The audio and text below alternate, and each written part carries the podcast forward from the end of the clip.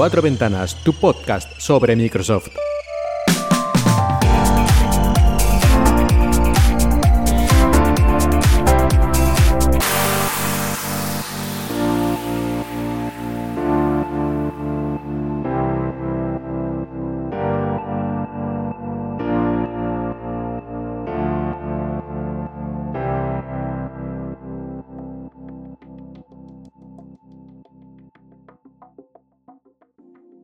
Buenos días y bienvenidos a Cuatro Ventanas, tu podcast sobre Microsoft en Emilcar FM. Ya sabéis que últimamente intento no hablar demasiado de videojuegos porque ya tenemos en Emilcar FM el podcast DLC que se habla básicamente de este tema. Pero naturalmente estamos en la época del E3 de la mayor feria de videojuegos a nivel mundial que ocurrió hace unos poquitos días y por lo tanto es imposible que aquí no hable de todo lo que ha presentado Microsoft y sus asociados durante este E3, durante esta feria.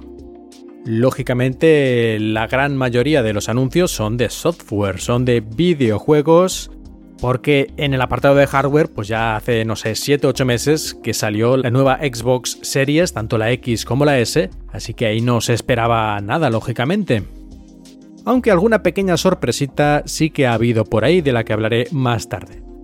Pero vamos a ver qué juegos nos ha traído este E3 en la presentación que hizo Microsoft y también Bethesda, que aunque Microsoft compró Bethesda hace ya unos meses, están intentando un poco mantenerlo como si fueran cosas separadas, como para mostrar que hay cierta independencia, que en principio esa era la idea, pero no sé yo si esto es un poquito exagerar. En todo caso, vamos a ver qué nos han presentado Xbox, Microsoft y Bethesda en este E3 2021. Por parte de Microsoft empezamos con Halo Infinite, Halo Infinite o Halo Infinite o como quieras pronunciarlo, que evidentemente al ser un juego de Halo es digamos la joya de la corona de Microsoft prácticamente la mascota de la Xbox es el jefe maestro, el protagonista de este videojuego, y por lo tanto es un juego muy esperado. De hecho, aún más esperado de lo normal porque se retrasó. Iba a salir en principio con la salida de la serie X y serie S, pero se retrasó para mejorarlo. Hubo además el año pasado cuando se hizo la presentación inicial ciertas críticas respecto a su nivel gráfico y otros aspectos del juego.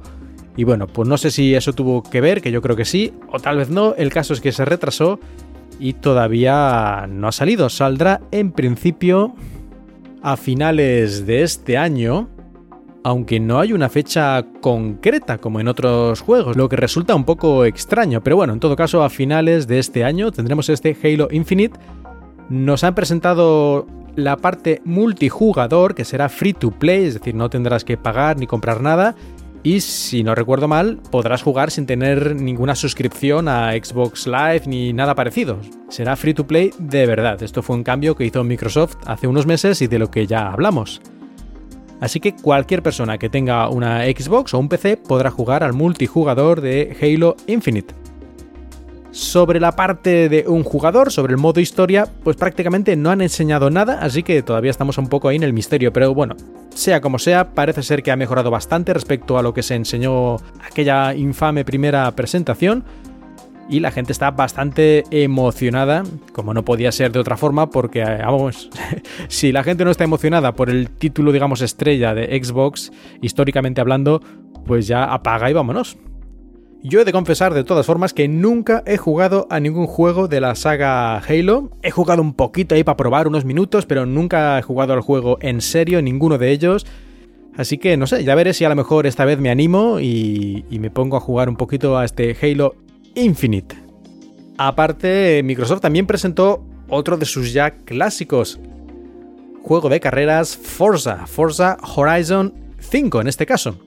Que Como seguramente sabéis, es un juego de carreras, pero basado en un mundo más o menos abierto. Puedes hacer varias eh, misiones, por decirlo de alguna forma, e ir avanzando, mejorando tu coche, hacer eh, diferentes tipos de competiciones. Y en este caso, el Forza Horizon 5 nos ha llevado a un nuevo escenario. La última vez, si no recuerdo mal, fue Australia.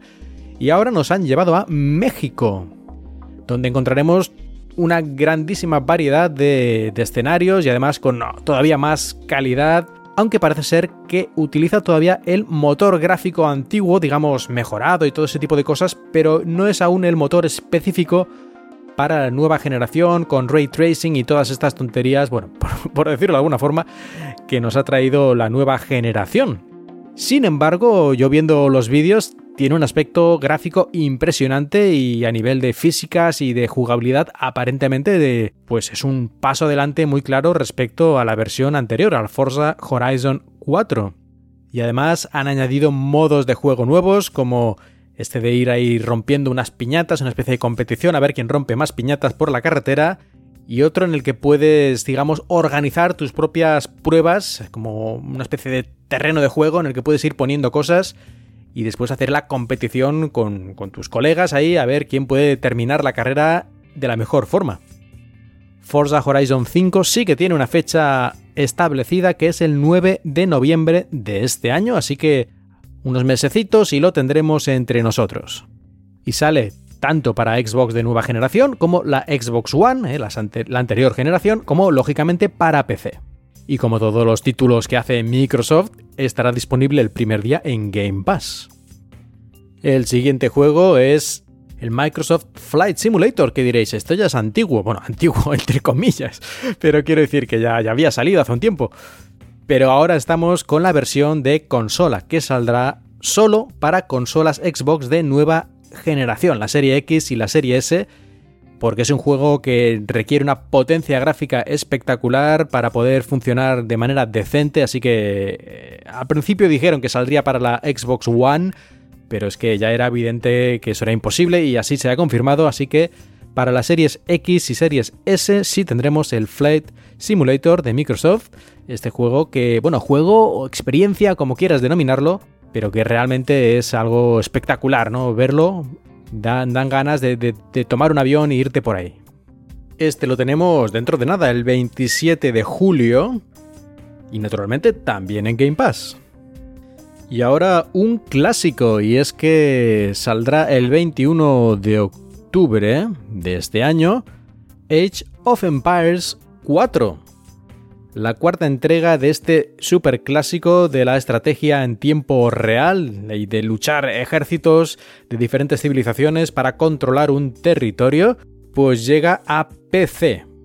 Lo podemos comprar o lo podemos tener también en Game Pass para PC. De momento no se ha anunciado una versión para Xbox, así que no sé yo esto si al final saldrá o no, pero yo creo que debería, sobre todo ahora que Xbox soporta desde hace un tiempo teclado y ratón también, para los que les guste jugar así a este tipo de juegos, que yo creo que es lo mejor, pues no debería ser un problema, así que me extrañaría que no saliera porque prácticamente no les cuesta nada, es apretar cuatro botones y que les salga la versión compatible con Xbox. Al final, a estas alturas ya el sistema de desarrollo, si lo han hecho mínimamente bien, pues les sale eso, muy fácil hacer la versión. Por lo tanto, bueno, ya veremos, pero en principio no está anunciado. Y ahora voy a hablar sobre algunos de los títulos que presentó Bethesda. Y el primero sería Starfield, del que se está hablando muchísimo desde hace ya mucho tiempo. Hubo incluso alguna confusión, un poco de lío sobre si era exclusivo después de la compra de Microsoft, si Starfield sería exclusivo para, para Microsoft, para Xbox y PC, o si también saldría para PlayStation. Y ahora ya sí ha quedado absolutamente confirmado que es exclusivo de Microsoft y el PC y Xbox. Y ahí está. Y este Starfield, ¿qué demonios es? Porque la verdad es que se habla mucho, pero no se ha enseñado casi nada, y en este E3 tampoco. Porque se enseñó una pequeña cinemática de un minuto o algo así, que sí, el espacio, naves y tal, pero ¿de qué va el juego? ¿Esto es un shooter? ¿Esto es un juego de estrategia? Bueno, por lo que se ha dicho por ahí, es una especie de juego de rol, digamos, una especie de Skyrim en el espacio, incluso lo han descrito algunos de esa forma. pero es que no han enseñado nada de, juego en sí mismo, por lo tanto habrá que esperar, pero bueno, la gente está bastante emocionada esperando este Starfield. En principio la fecha de salida es el 11 del 11 del 2022. Así que como veis todavía falta un poquito y de hecho no se presentó mucho más respecto a Bethesda porque parece ser que los demás juegos que están preparando aún saldrán más tarde pero lo que sí que vamos a tener pronto de Bethesda son más juegos en el Game Pass. Vamos a tener dentro de nada Dishonored Death of the Outsider, Doom 2016, la primera versión de este remake de Doom, The Evil Within 2, Rage, Wolfenstein 2, Fallout, Fallout 2, Fallout Tactics y Fallout 3, pero se presentaron más cosas, aparte de lo que es propiamente de Microsoft o de Bethesda en esta presentación conjunta, como por ejemplo Psychonauts 2, The Outer Worlds 2, Redfall, Contraband, algunas actualizaciones nuevas para Grounded, este sí de Microsoft, y también lo mismo para el Sea of Thieves, también otro de, este, de Microsoft, este juego de, de piratas que salió hace un par de años, pero bueno, es un mundo abierto y por lo tanto va evolucionando con el tiempo. Y también nos enseñaron Battlefield 2042, Stalker 2, Heart of Chernobyl y en fin, varios juegos más. ¿eh? No voy a entrar ya a comentarlos porque esto ya sería demasiado para, para este podcast. Recomiendo, como he mencionado al principio, el podcast DLC que seguro que hablará de esto largo y tendido. Pero aparte de juegos, Microsoft también anunció algo de hardware. Y diréis, pero, pero, pero, pero, pero, ¿qué? Pues sí, ya he dicho antes que lógicamente consolas no, porque tenemos ahí todavía brillantes y nuevecitas las series X y series S, pero anunció que saldría un stick, un stick de estos que se conectan a la tele para poder hacer streaming y en este caso streaming de xCloud, es decir, poder jugar a los videojuegos en streaming conectando nuestro mando inalámbricamente a este stick y el stick pues enviando la señal del juego desde los servidores de Microsoft a nuestra televisión. Esto para poder conectarlo a cualquier televisión. Pero además está trabajando Microsoft con muchos fabricantes de televisiones para incluir la aplicación de xCloud, el servicio de streaming de videojuegos, directamente en la propia televisión. Y así pues no tenemos que comprar nada más, ya viene de serie. Todavía no está claro qué marcas o qué modelos de televisión van a llevar esto, simplemente dijeron que están trabajando en ello y que ya irán llegando televisores que soporten de serie el xCloud y podamos jugar ahí tranquilamente. Y relacionado con el xCloud, también anunció Microsoft que próximamente podremos probar las demos, probar los juegos, sin descargar la demo, sino también directamente como streaming desde el xCloud. Así que podremos probar una demo, nada, en, unos segundos conectarnos al xCloud y jugar la demo, a ver si nos gusta o no, en vez de esperar a lo mejor 20 minutos o media hora a que se descargue la demo, probarla 3 minutos y decir, pues no me gusta este juego o este estilo de juego no es lo mío. Y ya le hemos perdido ahí un tiempo, hemos descargado un montón de datos casi para nada. Así que yo creo que para demos esto tiene bastante, bastante lógica utilizar el streaming de videojuego, el streaming de xCloud, para probar un juego. Porque además es justamente lo que quieres. Cuando quieres probar los juegos, pruebas 2, 3, 4, 5, a ver cuál te gusta más y tal. Pues cuanto antes lo tengas y menos tiempo tengas que esperar descargando, instalando y todo eso, pues mucho mejor. Así que yo creo que esto es un gran avance. Sobre todo porque en los últimos años algunas demos han llegado a ocupar 20, 30, 40 gigas es decir, una cantidad muy grande, sobre todo si no tienes una conexión de súper alta velocidad. Y aunque la tengas, pues también el espacio libre de almacenamiento en tu consola y el tiempo que tarda en instalarse y en toda la pesca. Es decir, como decía, yo creo que esto es una genial idea, utilizar el streaming de Xcloud para probar demos. Y bueno, dejo ya un poco atrás esto de el E3 y Microsoft y volvemos al núcleo de Microsoft, que es Windows. Y es que el 24 de este mes, el 24 de junio, dentro de nada, dentro de poco más de una semana, se presenta la siguiente generación de Windows. Lo que ya parece claro, porque se han filtrado ya bastantes cosas, que será Windows 11. Windows 11 que aparentemente mm, aunque todavía no se saben todos los secretitos y novedades, será básicamente similar internamente a Windows 10, pero con un cambio importante en lo que es el interfaz de usuario, que en gran parte, según comentan los que lo han probado, toma elementos de lo que iba a ser Windows 10X, que como ya explicamos, se canceló recientemente. Y aunque como he dicho se han filtrado ya bastantes cosas, yo creo que no vale la pena especular o ir desgranando lo que ya se ha visto. Lo mejor será esperar a la presentación oficial y cuando ya nos lo presenten de verdad y con todas las cosas y todos los detalles y panos panei como siempre super pumped, pues entonces ya hablaremos aquí de lo que nos trae Windows 11. Aunque ya en España y eso prácticamente como nos caerá de madrugada me parece, así que el día 25 lo podréis ver. Y me gustaría terminar recomendando una pequeña aplicación que se llama Ear Trumpet. Ear Trumpet.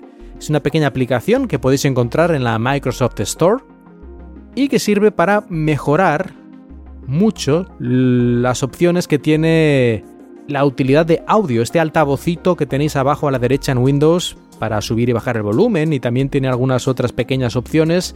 Si le damos con el botón derecho, por ejemplo, pues este Ear Trumpet nos da muchísima más, digamos, libertad para poder cambiar el sonido independientemente de cada aplicación, decir a cada aplicación dónde queremos que salga el sonido, es decir, si tenemos conectado, por ejemplo, unos altavoces y también los altavoces del propio portátil y al mismo tiempo conectados unos auriculares Bluetooth, pues bueno, pues por dónde queremos que salga el sonido, si por la salida analógica, por el Bluetooth, si por los altavoces del propio equipo, ese tipo de cosas, pues ahí podemos decirlo aplicación por aplicación, cambiar el volumen también de manera independiente de cada aplicación y muchas otras pequeñas cosas que a lo mejor al usuario así de todos los días normal, pues esto no le llama mucho la atención, pero a los usuarios un poco más avanzados y que queremos tener control absoluto, pues yo creo que esto está muy bien. Además, esto lo ha hecho esta pequeña aplicación, un grupito de antiguos empleados de Microsoft que pensaba precisamente que, las opciones de sonido de, Windows son un poco espartanas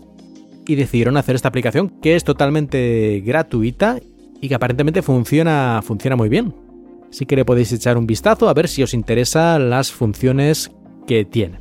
Esto es el Ear Trumpet en la Microsoft Store. Y con esto terminamos el episodio de hoy, así que eh, nada, muchas gracias por escucharme, yo soy Mark Milian y os he hablado desde Shanghai.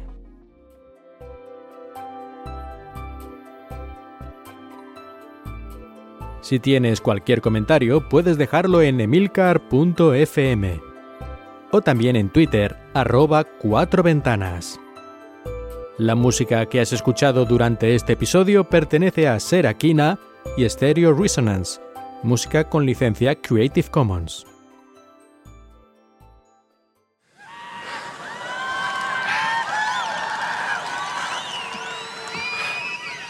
I have four words for you. I love this